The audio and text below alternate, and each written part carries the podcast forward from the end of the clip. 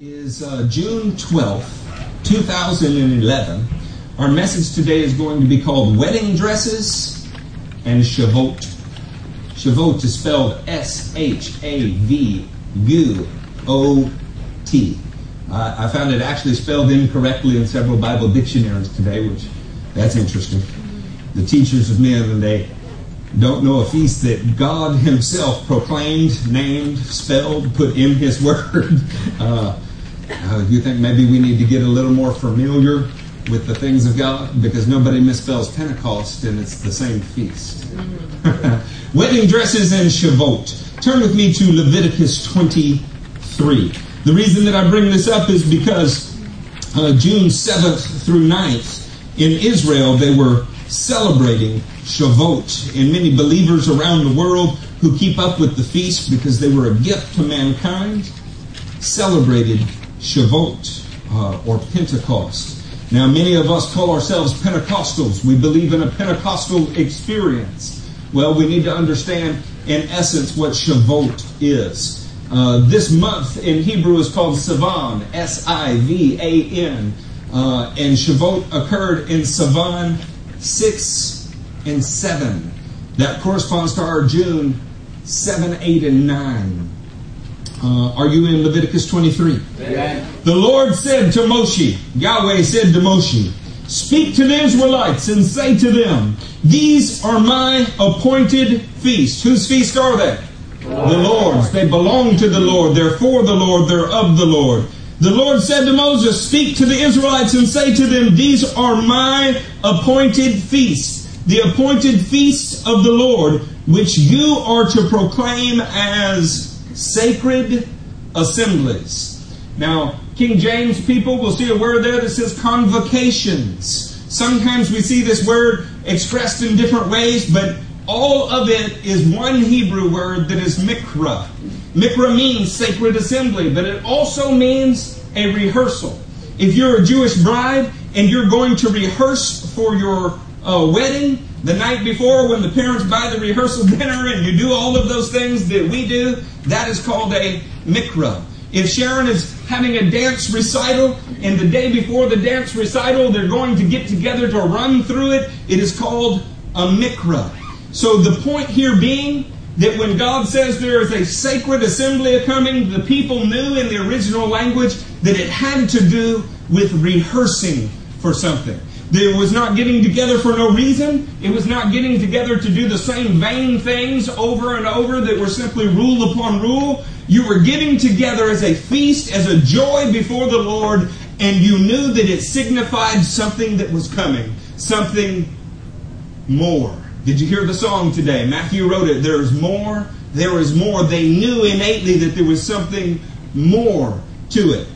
In Numbers 8, you can put your finger in Leviticus. I'm sorry, go not to Numbers, but to Nehemiah. I want to give you a use of this word that might help you understand a little bit of what I'm saying. So walk right through Ezra, get to Nehemiah. We're going to be in the eighth chapter of Nehemiah. The very word that is translated sacred assemblies or convocation in Nehemiah, let's start with 8 8. They read from the book of the law of God, making it clear and giving the meaning. Did you get that? What does that mean? They they proclaimed the law out loud. They spoke what was written on a page, making it what? Clear. Clear. Clear. And what else? Giving it meaning. Giving it meaning. This means that the words were coming alive as they spoke, making it clear and giving it meaning so that the people could understand what was being, where it says read in the NIV there, the Hebrew is mikra, the truth is, the NIV didn't know what to do with this because it literally means rehearsed.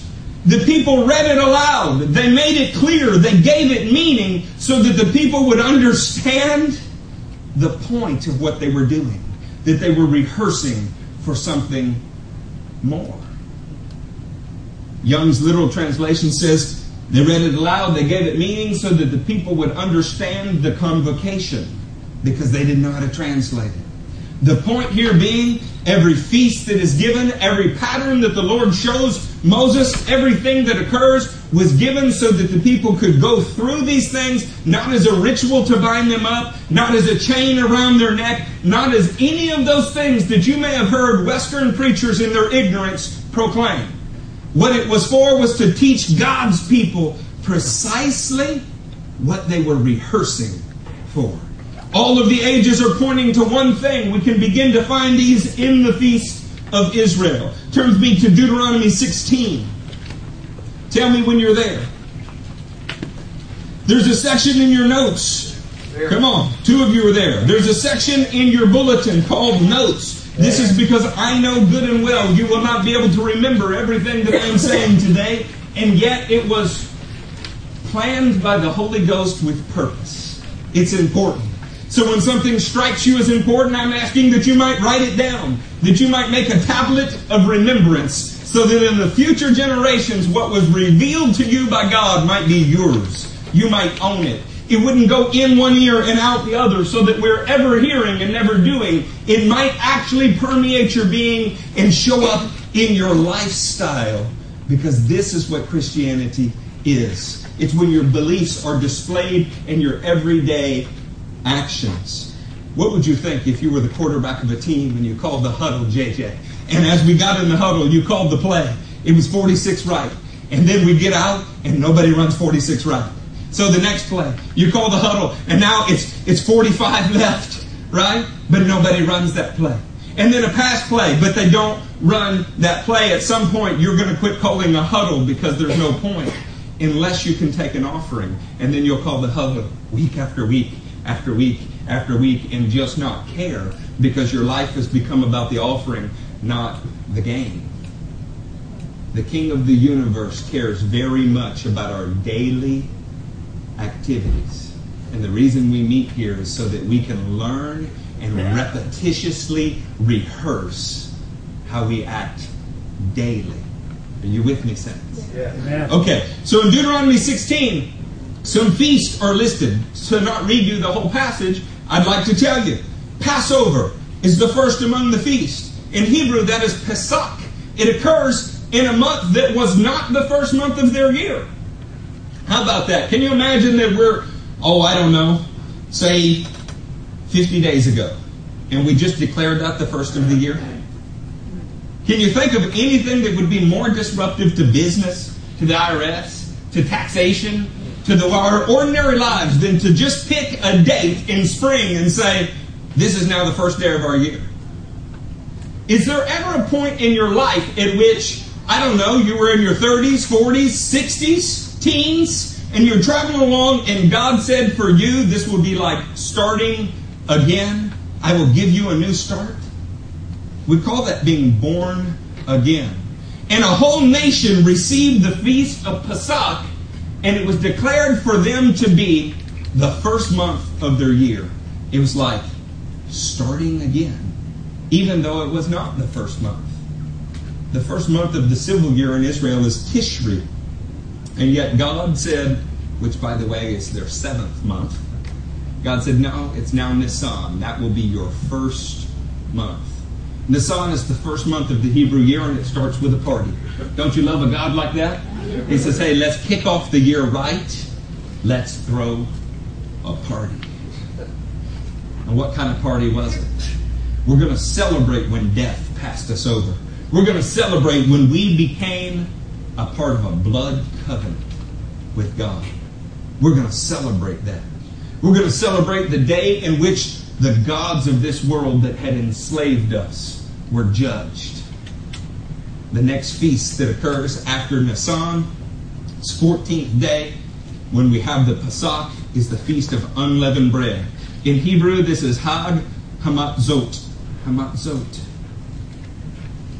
Means the unleavened bread. The Feast of Unleavened Bread was a time in which your father would take everybody in the house around by a candelabra called the menorah that symbolized the seven spirits of God. He would lead the entire family through the house, many times on their hands and knees, looking for leaven or breadcrumbs. Anything that should not be in the house during this time. The mother would actually participate in this rehearsal by going ahead early and putting little pieces of leaven around the house for them to find.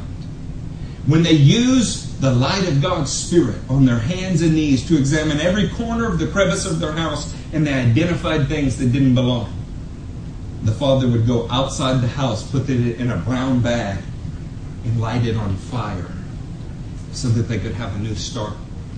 When Jews had a diaspora all over Europe, meaning they were thrown out of Israel and scattered among the European countries of the world, this is what gave Europe the idea of a spring cleaning. Because God's own people had been rehearsing for something. A day in which they would receive a Passover lamb killed by Israel for Israel. The lamb belonged to Israel, was of Israel, and was slaughtered for Israel. Then, after receiving the Passover lamb, they're rehearsing for something, going through every corner of their house, illuminating it by the Spirit, the light of God's Spirit, and getting rid of anything that doesn't belong.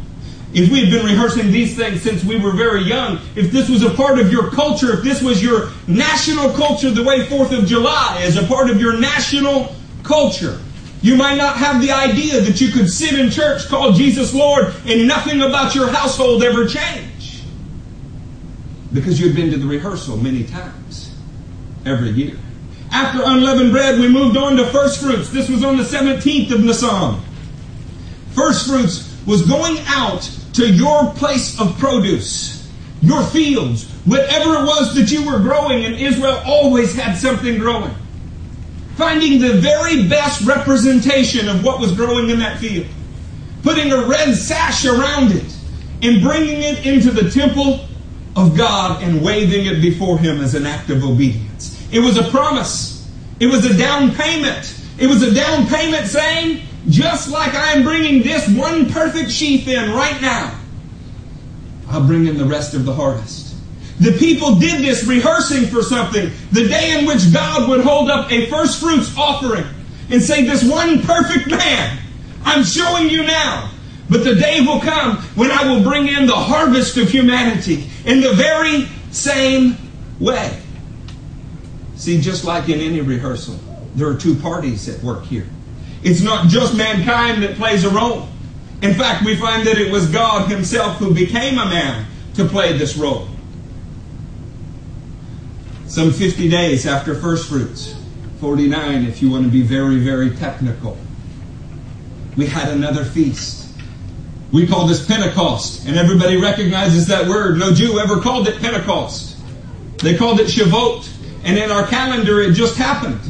Shavuot means the Feast of Weeks, but it's known under some other names in the Scripture.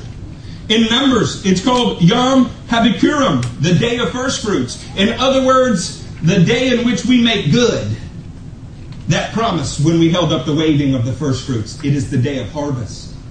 It is also called a day of harvest in the Bible, but it's most commonly called Shavuot. It meant that there would be a day of reckoning, a day in which you promised something, and now a harvest was about to come in.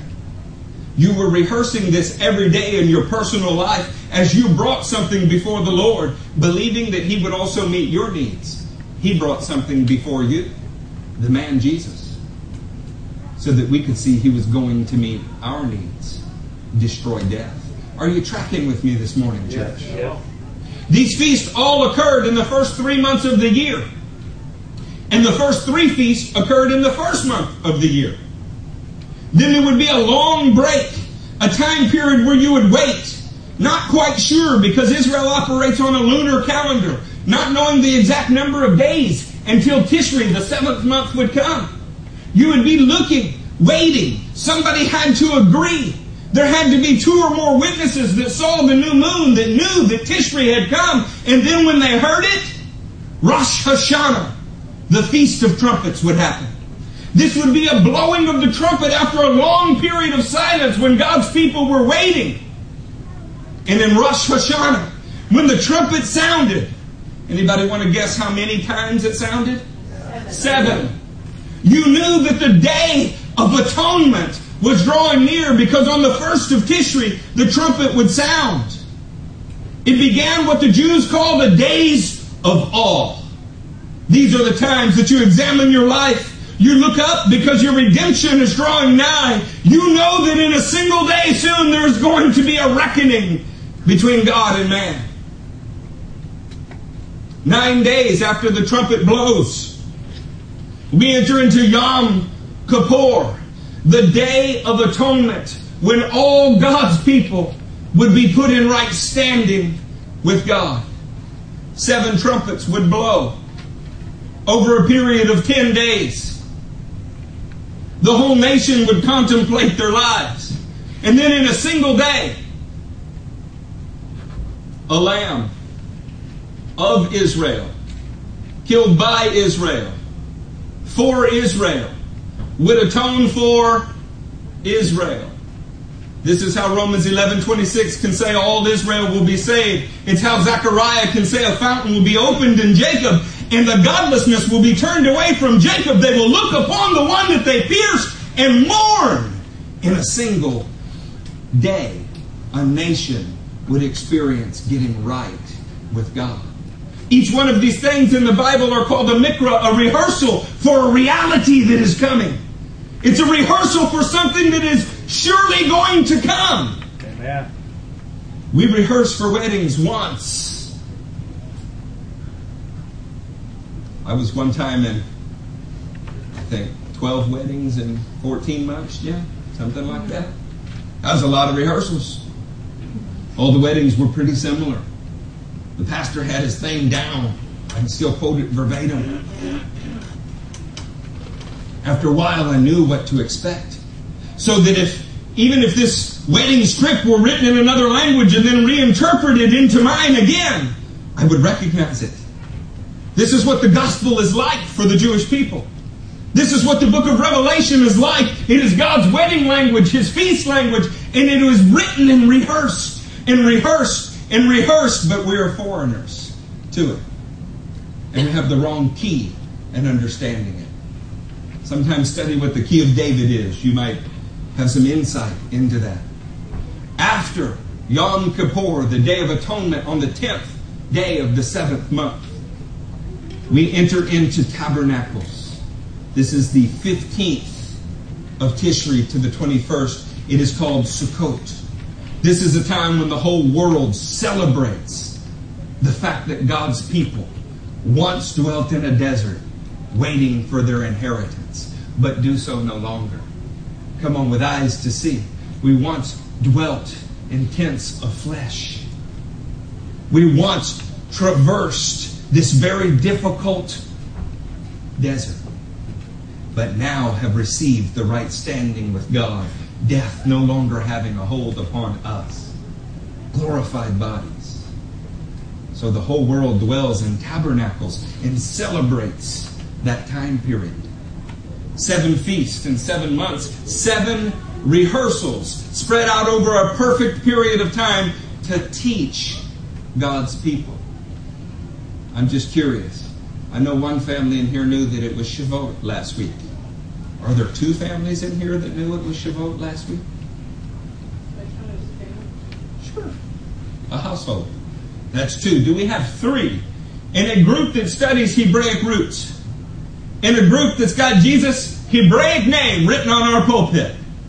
In a group that knows what talit is, knows what shofars are, that can quote some Hebrew prayers. Did we even notice? This is the largest testament not to the fact that we're bad people. Not to the fact that we're somehow misguided or misdirected, but that we are not of the culture of the Bible. We are foreigners to it, and it to us. We are a Western people, and this is an Eastern book. And if we want to understand it, there's only one way to understand it that is in the culture that it was written. We must resist all efforts to take this and make it more palatable to us by Americanizing it. And yet, that very basic truth has happened all around us. I'm not here to reform the church in a single day. I'm here to reform our lives starting today. Today we can take our stand and say, no longer will I read something that is God's Word and then decide how I would and would not like to apply it as if it were optional, as if it were just wise advice. No longer will I hear the holy anointed word of God and then go on like a man who has looked at his face in the mirror and then walked away forgetting what he looked like. Today can be our day that says, I rehearsed then so that I can get it right now. Shavuot slipped by us all because we're preoccupied, because we're busy. Isn't this the reason that we delay God's will in favor of our own? And yet, that is what idolatry is, isn't it, saints? When we put our desires, our will, our plan before God's. Turn with me, you're in Deuteronomy 16. Let me read you this. Start in verse 9. Count off seven weeks from the time you begin to put the sickle to the standing grain. Then celebrate the feast of weeks to the Lord your God by giving a freewill offering in proportion to the blessings the Lord your God has given you. I want you to understand that the Lord has never asked something of his people that he did not demonstrate to his people ahead of time. There has never been a time that the Lord says, I have never done anything for you. I've never given anything to you, but I want you to give to me. He always asks of the people to respond. Love always flows downhill. It is demonstrated from a perfect Father above us. And then he says, if you're getting the message, if it's coming through loud and clear, I need you to respond by doing what I've demonstrated for you. Tell me this is not an effective, me- effective method of teaching. Charlie once taught me to use a, uh, not a framing nail gun, but a finishing nail gun. We learned how to put together mitered joints. It would be a great thing if Charlie explained it, which he did. But I could walk away and him walk away from that very, very meeting believing that because I understood it, I was doing it. We didn't stop there. He handed me the finishing nail gun and asked me to demonstrate it. It was love, it was grace, it was mercy that showed me how and demonstrated it. It was obedience that allowed me to reciprocate it. Friends, we have so misunderstood grace and mercy that we have heresy on every corner, not understanding that there are limits to grace, not understanding in any way that a holy God requires holiness. We have men of God defending Christianity from the Bible all around us, saying things like, in the end, love will win. Well, what does it mean for love to win? Love is when righteousness is in right places and wickedness has been dealt with. That's what love is. We do not need to defend Christianity from the Bible. Christianity should be defined by the Bible. And yet, something as basic as that is being challenged in every church around us on a regular basis when we do what we like and refuse what we dislike.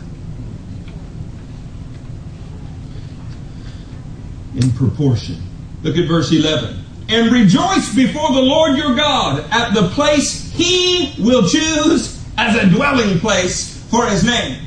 Friends, we do not get to choose. We do not get to decide because this church is close to my house. This is the one that I will attend.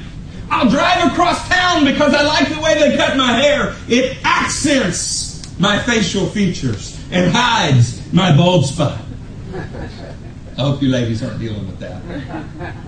I'll drive all the way across town for that. I'll make an appointment with the right person who will scrub the dead skin off of my feet.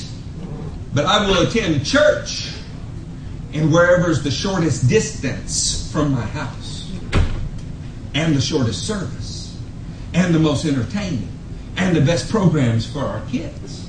And, and, and, and. The Lord God chooses a dwelling place for his name. Dwelling place. What an interesting concept that is. Check this out. And rejoice before the Lord your God at the place he will choose as a dwelling for his name. You, your sons and daughters, your men servants and maid servants, the Levites in your towns, the aliens, the fatherless, and the widows living among you, remember that you were slaves in Egypt and follow carefully these decrees. Turn with me, let's look at this word dwelling for just a moment. I won't keep you too terribly long on this subject, but you do need to know it. Look at Exodus 25. Are you already tired of turning? No. There. There. There. In Exodus 25, look at verse 8. Then have them make a sanctuary for me, and I will dwell among them. Make this tabernacle and all its furnishings exactly like the pattern I will show you. There's two words in Hebrew that could say dwell or live. One is shekan, that's usually translated dwell. The other is yasab, that is live. It's an interesting thing because later in the book of Numbers, our God says, please don't. He doesn't say please, that's the King Eric translation. he says, don't have bloodshed in the land. It pollutes the land. And when you shed blood there, the only one who can atone for the land is the one who shed blood there. This is the land where you, Yasab, live, and I, Shekan, dwell. This is because in Hebrew there's a vast difference between these two words. To Yasab means it's a place that you reside. Like, you know, when I was a kid, I resided in Alabama, and then Virginia, and then Louisiana. No real attachment. It's just a place where you stay. But when you dwell, this word is 43 times in the word associated with God. When you dwell, it means to be permanently intertwined with. Our God wants to dwell with us, not reside with us. It's not enough for Him to be in proximity to you. It is not enough for Him to simply be in the area where you stay. He wants to be permanently intertwined to you in a sense of nearness. Now, how might you say that in English? He wants to be intimate with you. This is how he can look at some who resided next to him for a very long time and say, Depart from me, you worker of iniquity. I never knew you. We sobbed together, we lived around each other, but we never shook hands together. We were never really intertwined. Saints, there will be a great separation of sheep and goats on that day. They all look the same. They act virtually the same. In some sense, they can be used interchangeably as offerings the same. But some did what he told them to do, showing that they were intertwined with him, and his will was their will, and their will was his will, because they had become one, and others simply heard him speak. We're so accustomed to reading all of those parables and saying, oh, yeah, well, the sheep are us. What you are is defined by what you do. We've never lived in a culture that has perverted this concept further from the truth. We teach that you are whatever you believe you are. That if a man says Jesus is Lord, but lives like Jesus is nothing to him, he is saved. That if you believe Jesus was raised from the dead and have right church membership, then you're assured in a place in the eternal kingdom, even if you live like hell all the way to get there. This is not what the book teaches, it's not what was rehearsed. Obedience was required. All seven feasts, nothing in them was optional. All seven feasts had to be at appointed times, in specific places, done in specific ways. You know why? This showed he was in charge, and his people were not. This showed that he was Lord and not some kind of Pokemon pocket god. Yeah, a lucky charm, if you like cereal. With me to Deuteronomy 16 16. Y'all already upset with me? No. I just got back. I was kind of hoping you'd have some tolerance for me. Okay, good. Steve still loves me. Me too. You know how his people are. 1616, three times a year, all your men must appear before the Lord your God at the place he will choose. At the feast of unleavened bread, the feast of weeks, and the feast of tabernacles, no man should appear before the Lord empty handed. Each of you must bring a gift in proportion to the way the Lord your God has blessed you. Now, if you're beginning to get tense in your shoulders as we read that and think, oh no, there's going to be a pitch for my checkbook here any moment. I want to tell you that it absolutely has everything to do with your finances, but that's not what we're speaking about today. Every single Israelite had to bring something to the Lord. Amen. And yet that was not the reality. What was that? It was the rehearsal. The reality is very similar to the rehearsal, but the two are not exactly the same. For instance, if Jennifer, come here, Jen. If Jennifer and I, I know how you love to be. I promised last night I was going to use you as an example in a sermon today, didn't I? Come on now, hurry down here. You got to walk the aisle. You can almost hear Right Said Fred singing right now, can't you? Come on now. Jennifer and I are going to rehearse, right? We're rehearsing for our wedding, which is going to be tomorrow. Fred, you got to pay for this all over again. Tonight is mom and dad's birthday. Y'all got the rehearsal dinner. So we're going to rehearse. And the pastor, Matthew, you're the pastor. Come stand here. The pastor says, Now I pronounce, and now I pronounce you man and wife. And I go in for the kiss. Does the pastor let me do that the day before? No. Of course not.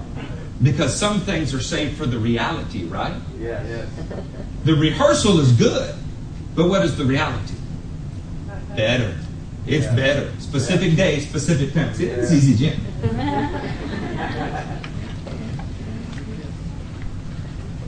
No man appears before the Lord empty handed. We're going to come back to that. Would you, would you write that down for me? Would you put, no person appears before the Lord empty handed? Because at the end of this message, I'm going to ask you what God has given you, what is in your hands. And I will not be talking about your checkbook, and I will not be passing a plate, although that is obviously what this most definitely means in its strictest context. They didn't have checkbooks and Visa cards, they had agriculture, and they brought it before the Lord. But that's not what we're talking about today. I'd like to talk to you about some Jewish associations with Shavuot. Would you say that if we were going to learn about Passover, if we were going to learn about first fruits, if we were going to learn about unleavened bread, or we were going to learn about Shavuot Pentecost, that the right place to do it would be the people that have been rehearsing it for 1600 years? Uh, we probably should not go and ask Aristotle what he thought about it, huh? We might probably should not go see if Homer had anything to say about it. Probably our, our best sources were not all of Greek wisdom. Probably the people that God gave this to, huh? Yes. Would you like to know some things that they thought about Shavuot? What they did on Shavuot? I'll give you a hint. All of the apostles did these things. Every one of them. It's even in Peter's very first sermon. But before we get there, the first thing that they associate, associated with Shavuot is a theophany. Now, they wouldn't have used that word because that's one of those great preacher words. Theo meaning God, phane meaning appearance. This is a time in Israel's history that they believe God appeared in special ways. Are you struggling to make that connection? I know that I was the first time I heard it. It's a feast of harvest. It's uh, it's a feast of weeks, a certain number of weeks. Off. How is this God appearing? How could that be their very first association with Him? Well, it comes from Exodus 19. In the first verse, it says, It was the third month when the people arrived at Sinai. What was the first month? What did God say in the middle of their year? Now is your first month of the year. What was it? Nisan. This is when Passover was. And he said, On the 14th day at twilight, I want you to kill a Passover lamb. And then the Feast of Unleavened Bread starts, which is the 15th of Nisan. And look, three days after that Sabbath, somewhere around the 17th of Nisan, I want you to have a feast of first fruits. And then count off seven weeks from that time. Seven times seven is 49. 49 days from the feast of first fruits. I want you to hold the feast of Shavuot. Well, if it is the third month when Israel gets to the mountain at Sinai, if it was the 14th or 15th or 17th of Nisan, let's just say, for argument's sake, the middle of Nisan, then we would move to the next month, the middle of Ziv, or if you like the modern calendars, Iyar. How many days roughly would that be if we go from the middle of one month to the middle of another month? 30 days. Somewhere around 30 days, 28 days if you're a lunar calendar, right? And then we go to the third month of the year, and we need to get another, how many days? 20 days out of it to have 50 days total? We're in the middle of the third month and they're standing at Sinai. Jews believe that God met with them at the feast of Shavuot. Now, why would that be important at all to you New Testament believers? Because he didn't just do it once, he did it a second time. There is a reason that the Holy Spirit was poured out on what in the deep south we call Pentecost. Israel had a certain expectancy. They, they did certain things. They read Ezekiel 1 and 2, where God appeared in this vision to Ezekiel. They read the third chapter of Habakkuk. You remember? Lord, I've heard of your fame. I stand in awe of your deeds. I saw him approaching from Timnah. From the north, he crossed the mountains of Seir. Y'all remember that? I know you all have Habakkuk remember. I mean, memorized. They read those things and they had a certain expectancy. The last time, the first time we ever did this rehearsal, they said, God descended upon Mount Sinai in a canopy, a chuppah. He spoke audibly to an entire nation. He gave a revelation of himself that fundamentally changed the world. That happened at Shavuot, and we don't even know it because it's not our culture. But we can learn from it by studying the culture. So every Jew, every single time that we got to Pentecost, was hoping that God would give a revelation to the world of his character, of his nature, that would fundamentally change it.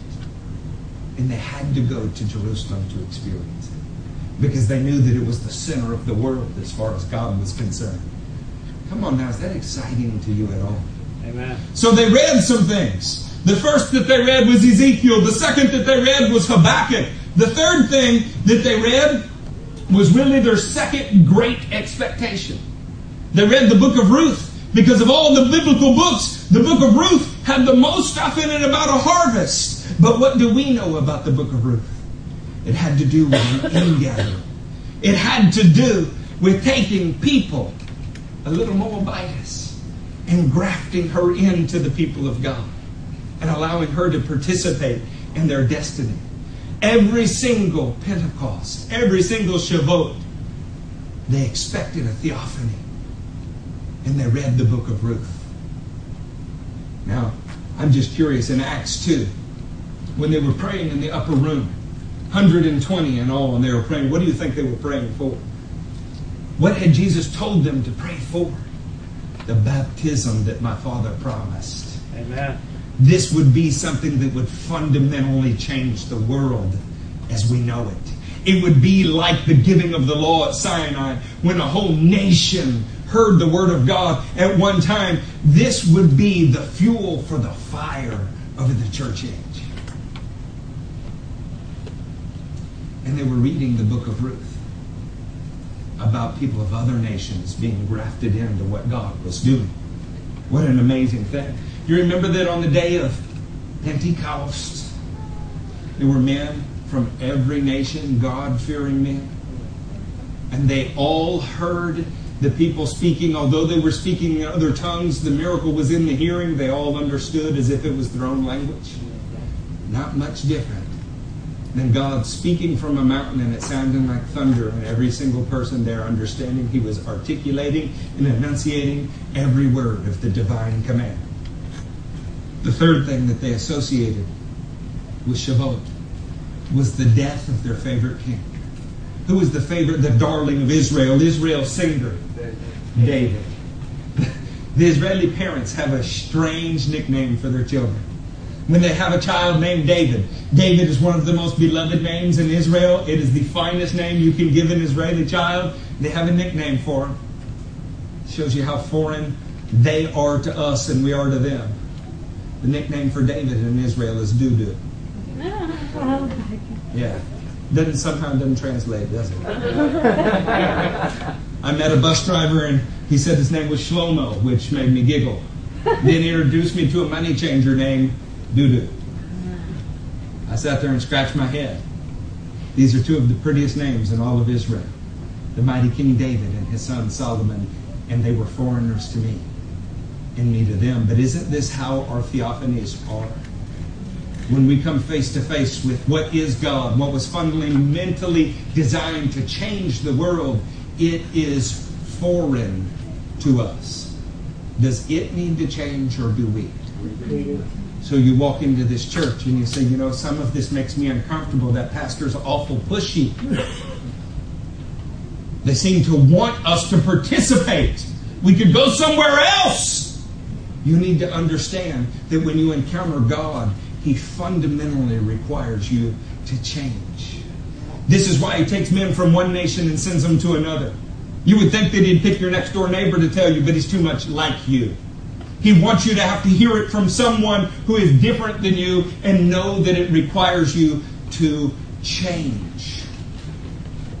Because it's only with humility that the kingdom of God operates. The proud cannot enter into it, though the gates are open always. They are prevented by their own egos. Hmm. Three Jewish associations a theophany, a harvest or graft in with the book of Ruth, and David, the king of Israel, the darling, the singer. In Acts 14, I'm sorry, Acts 13, the 36th verse, it says, When David had served God's own purpose in his generation, he died. What a thing to say about a man.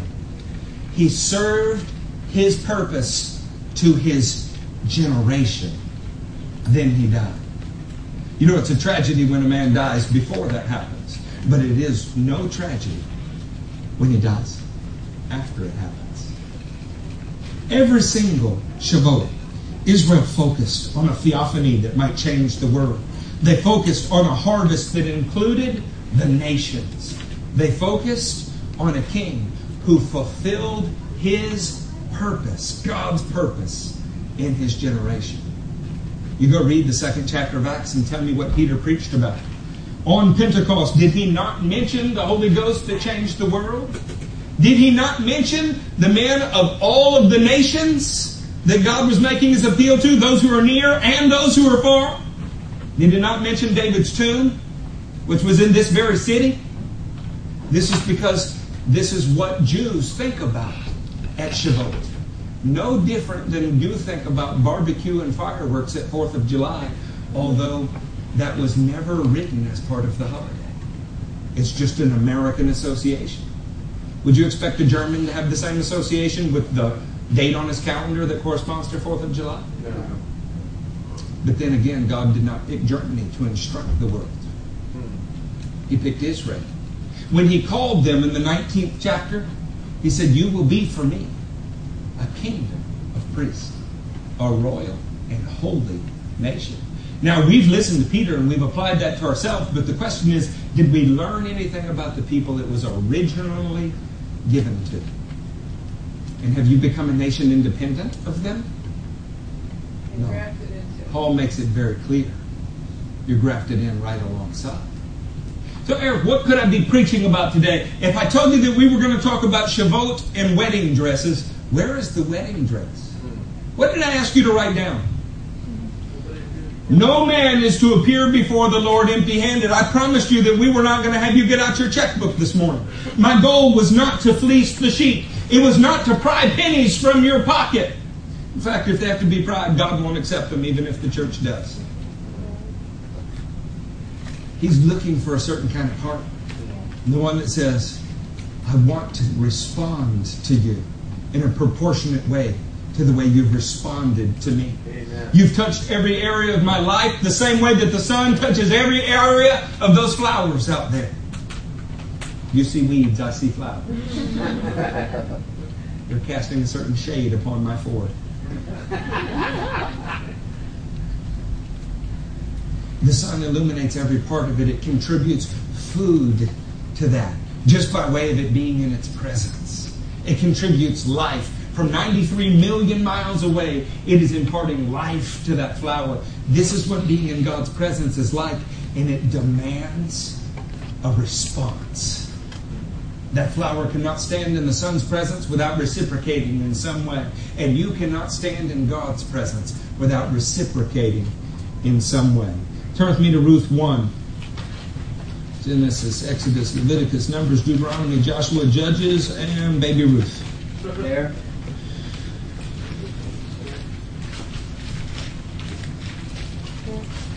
There.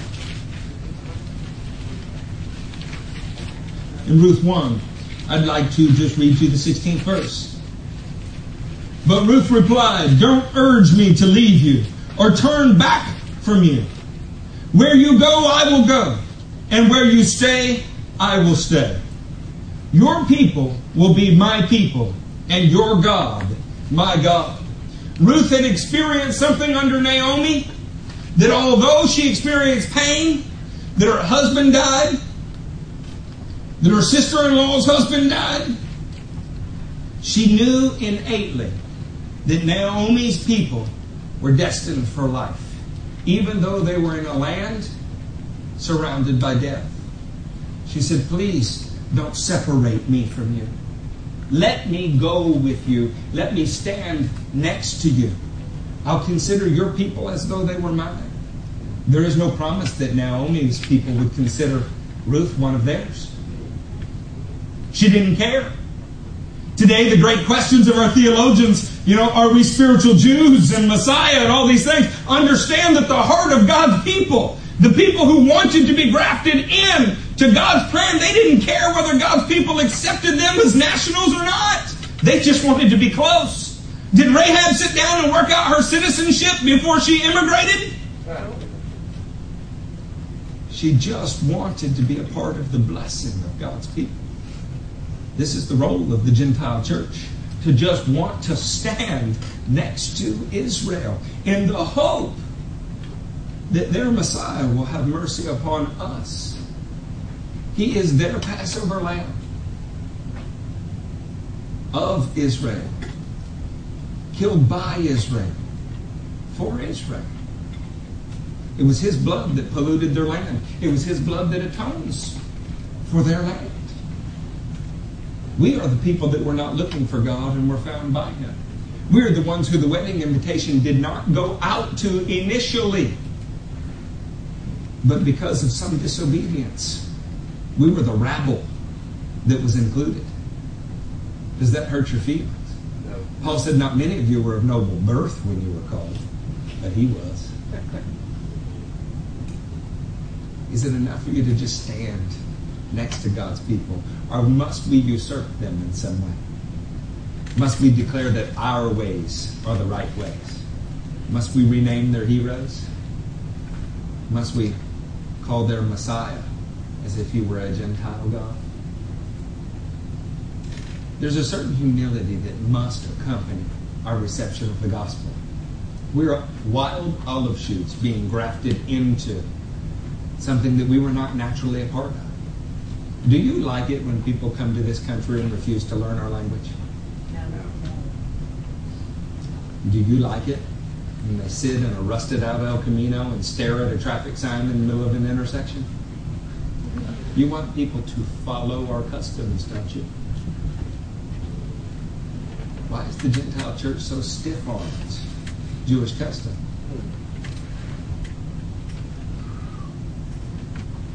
Ruth just wanted to stand near Naomi. Now, watch the blessing that comes from this. Naomi gives her some advice. Let's pick up in the second chapter of Ruth. I know that 12 o'clock is knocking on the door. Please keep in mind, I didn't get started until about 15 after. I'm not going to keep you forever. But don't you want to know how the story ends? Yeah. Yeah. yeah. I don't want you to be empty handed before the Lord. Now, Naomi had a relative on her husband's side. It's interesting. You could call Jesus a lot of things, but he's not our relative. He's a relative to every Israelite that was ever born, but he's not a relative to us. Every Israelite that was ever born is of the house of Israel, of which Jesus is. He is a relative. Now, Naomi had a relative on her husband's side from the clan of Elimelech, a man of standing whose name was Boaz. And Ruth the Moabitess, she's not being called the Jew, is she? She is just a Gentile who is hanging out with Jews. And Ruth the Moabitess said to Naomi, Let me go to the fields and pick up the leftover grain behind anyone in whose eyes I find favor. Why on earth could Ruth go hang out in a field that was not hers and pick up gleanings? Because God Himself designed this culture. Yeah. And in His law that defined their culture, He said, When you pick grain, don't you go over it a second time. And when you pick grapes, don't you shake those bushes twice you leave the corners of your field without having harvested them, and you leave anything you missed in the first pass because there will be aliens and there will be foreigners, and I care about them as much as I care about you.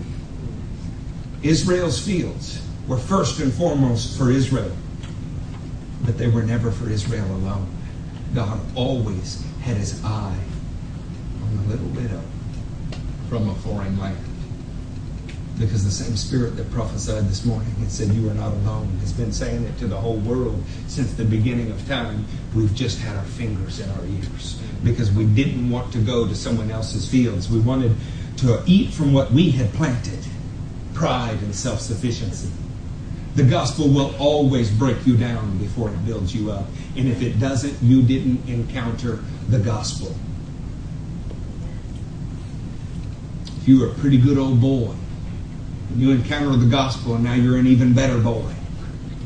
You're deceived. You picked up on some southern something's gospel, but not on the gospel of God. The first gut wrenching conclusion that you must come to is that in every way you're inclined wrongly. But the mercy of God is He will teach you and show you how to act rightly.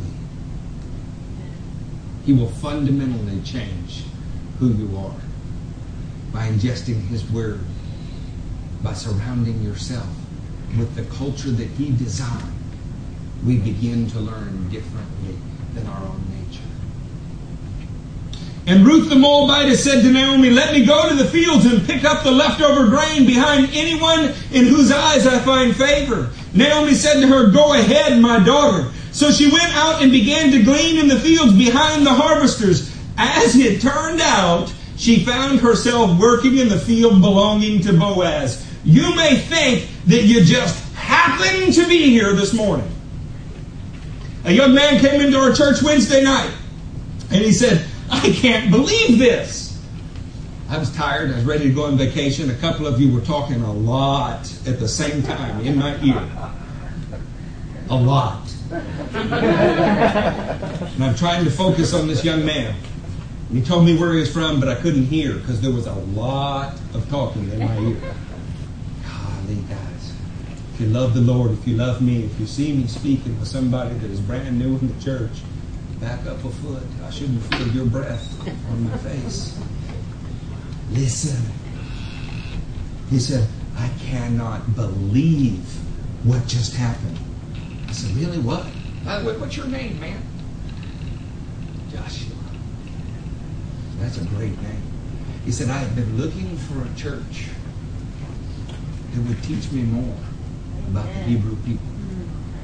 I have been reading about Muhammad Ali, who was the voice in Mike's illustration.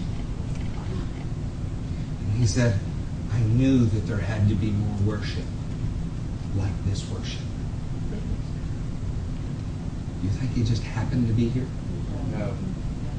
Now, maybe this morning he's saying goodbye somewhere else. I don't know. Maybe he was just blessed and he's going on and doing something good somewhere else. But I don't believe he just happened to be here any more than I think Ruth happened to be in the field of Boaz.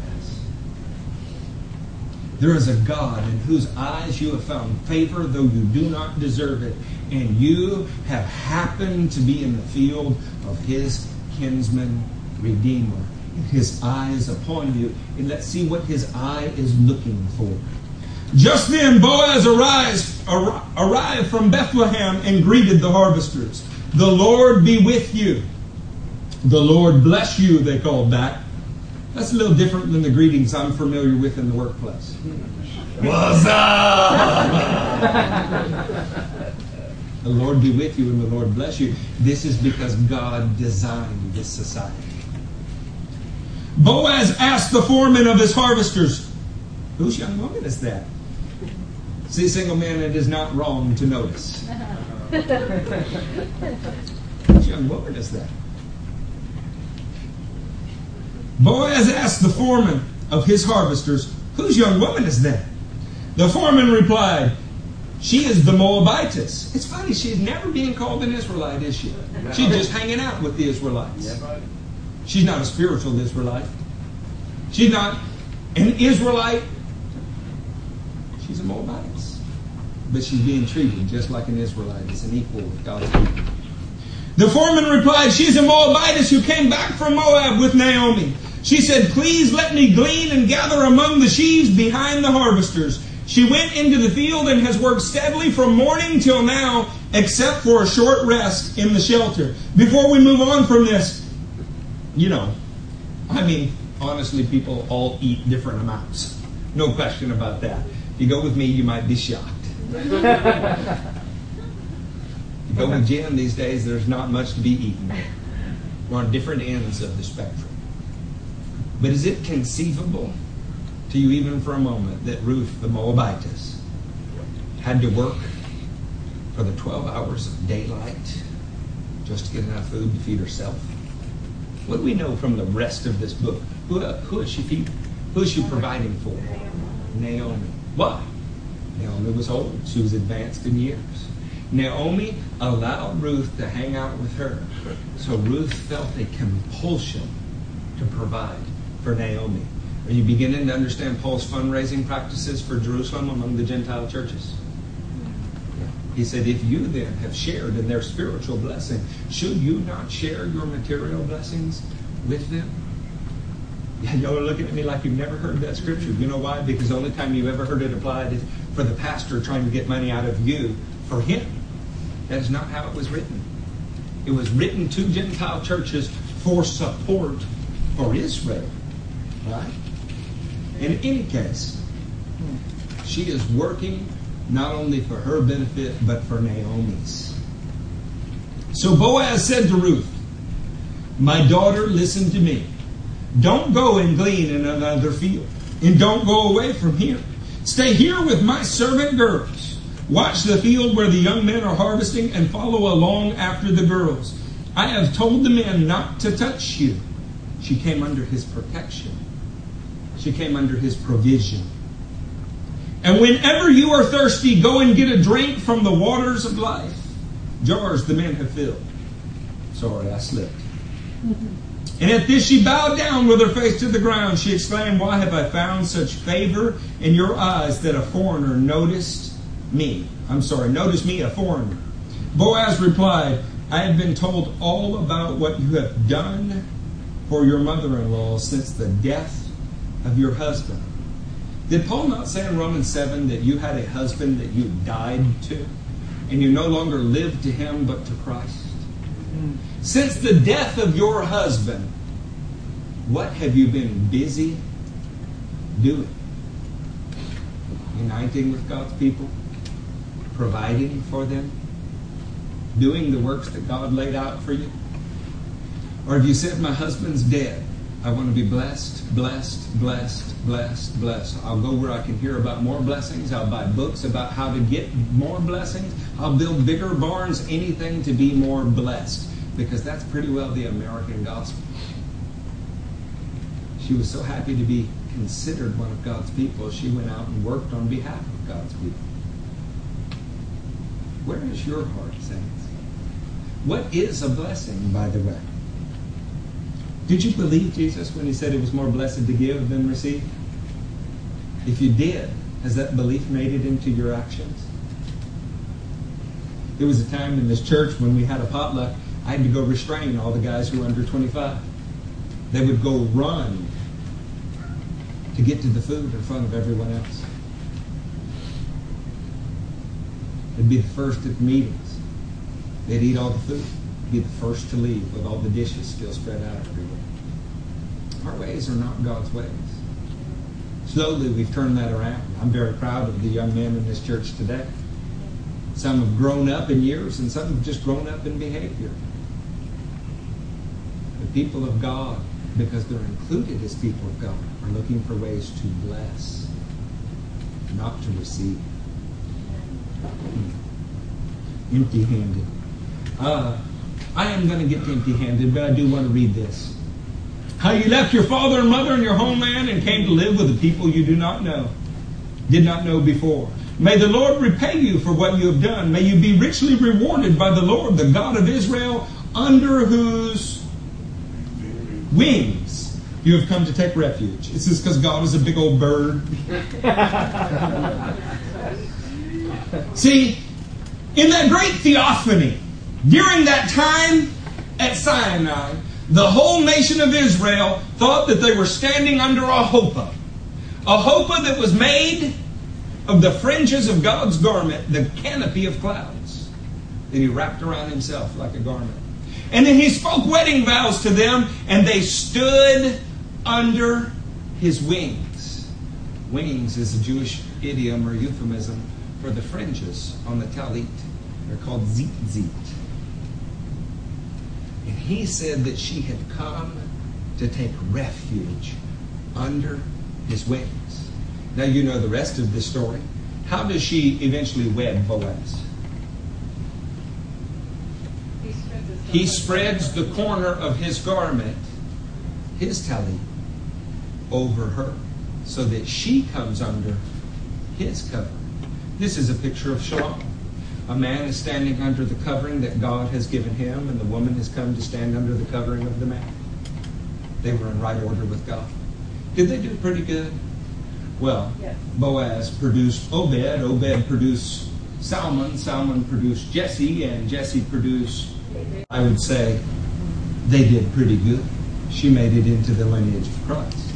So, what is this empty handed business? If I don't want your money, and we're talking about garments in some way, and we name the message Shavuot and wedding dresses, what would be the empty handed business? Why don't we turn to the last book of the Bible? If you were living in the first century, that would be Malachi. There. Turn with me to the second chapter. Uh, somebody read the second verse. Know thy works and thy labor and thy patience, and how thou canst not bear them. I'm going to interrupt you. Read the 19th verse. We're going to do this a bunch. I know thy works and charity, Read the 23rd verse. and I will kill her children with death, and all the churches shall know that I am he which searcheth the reins and hearts. And I will give unto every one of you according to your works. Mm. Read 3 1. And unto the angel of the church in Sardis write, These things saith he that hath the seven spirits of God and the seven stars. I know thy works, that thou hast a name, that thou livest. How about 3 2? He be watchful and strengthen the things which remain, that are ready to die, for I have not found thy works perfect before God. Mm. How about 3 8? I know thy works. Behold, I have set before Wow. How about 315? I know thy works. How about that? Seven churches, seven times. He said, I know thy works. What did Boaz notice about Ruth? Her works. What did her works speak about her? Her care, her love, her trust in Naomi. Which symbolized her care, her love, and her trust for the God of Naomi. Hmm. How about this? How, how about this one? I promise we got like two scriptures left. Revelation 14, verse 13. Read it in the NIV for me. Not that I don't love the King James. Then I heard a voice from heaven say, Write, Blessed are the dead who die in the Lord is now Lord. Keep going. Keep going. Yes, says the Spirit, they will rest from their labor, for their deeds will follow them. They will rest from their labor, and what will happen? Their deeds will follow them. Something speaks for you even after you are dead, and it is your deeds. What we do in this life matters. I don't want you to appear before the Lord empty handed. So let us read Revelation 19 together, and perhaps this will make sense. 19, verse 6. Then I heard what sounded like a great multitude, like the roar of rushing waters, like loud peals of thunder and shouting, Hallelujah! For our Lord God Almighty reigns. Let us rejoice and be glad and give him glory. For the wedding of the Lamb has come, and his bride has made herself ready. Before we read any more, who made her ready? The bride herself. She made herself ready. Because every Jewish bride, from the moment she was engaged, from the moment she drank of that cup of wine that symbolized engagement, she waited for the day that her groom would come and get her. And they would rejoice in the Father's house together. And while she waited, he built onto the royal dwelling and she made something. It was the bride's job to make her own wedding dress. She was making a dress so that she would be beautiful when he came at a day or an hour she did not expect at the blowing of a trumpet and carried her on his shoulders with his friends into the presence of God. Let us read the next verse. Fine linen, bright and clean, was given her to wear. Fine linen stands for the righteous acts of the saints. How was linen given to her, but she made herself ready?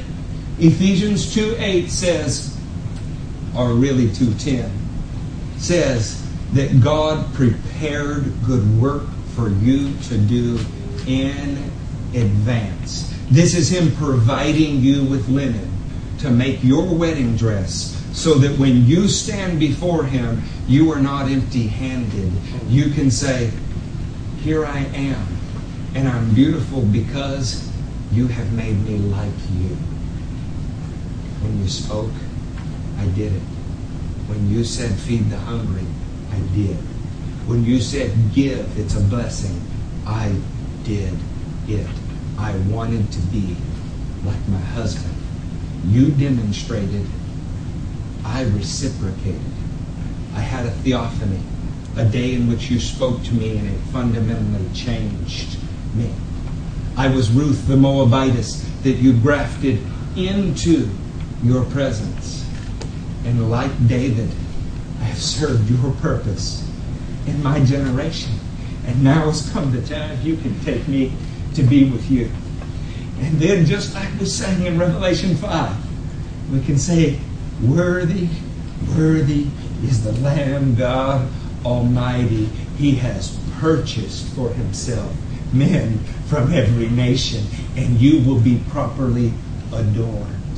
Throw away your commentaries that tell you that when the wedding invitations went out and people showed up and didn't have their garments, that this was some strange or weird custom and explain it away. They got the invitation, they responded by accepting the invitation but not doing anything with it.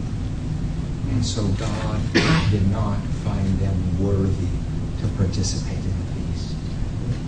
The separation of the sheep and goats is based on whether or not you were going to be adorned in the righteous acts He prepared for you. Obedience is not optional. We rehearse this every year at Shavuot. We ask for it. And the day of Pentecost that so fundamentally changed the world was to provide for you the power to make your wedding dress. This is why, first and foremost, the baptism in the Holy Ghost is the power to witness. Dynamite power. Secondly, it's everything else. I want to invite you today to get in the dressmaking business with me. I never saw myself as much of a tailor,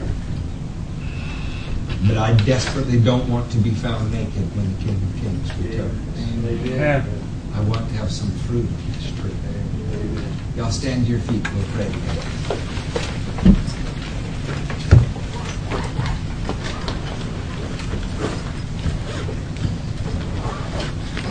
Many of the names that I said today were foreign to you.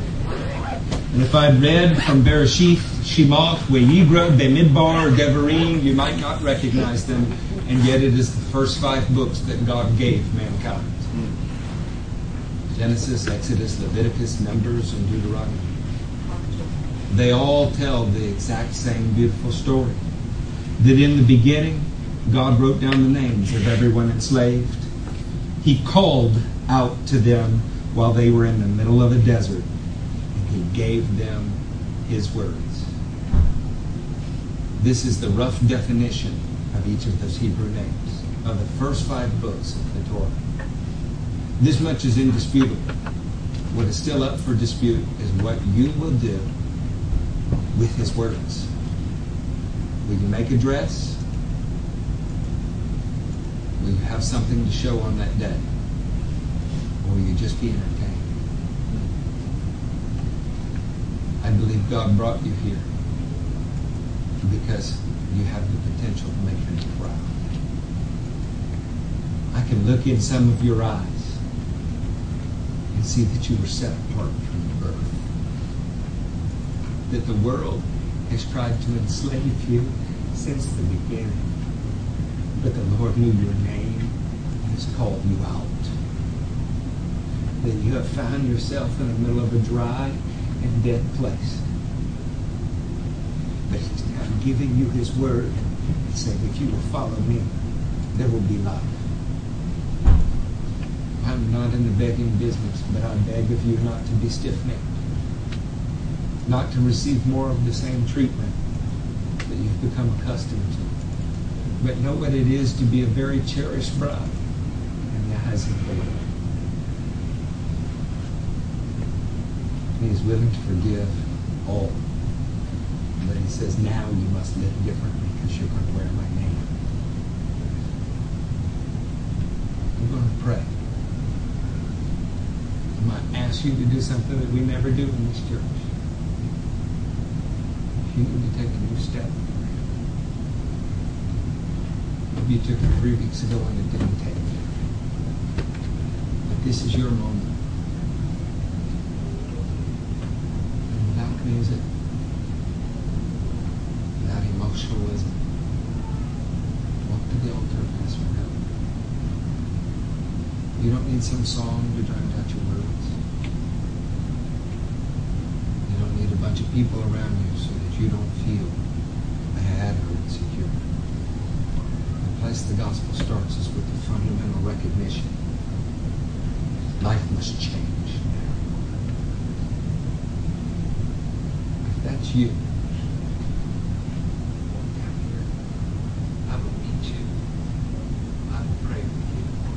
But much more importantly than that, Boaz, Jesus, your kinsman redeemer. Will get with you right now. And if you get saved in that fashion, your life changes in that fashion. We won't have to ask where you are this week. You have the courage to do that. Church, I'm going to ask y'all to pray in the Holy Ghost right now. If you have the courage to do that, come see me.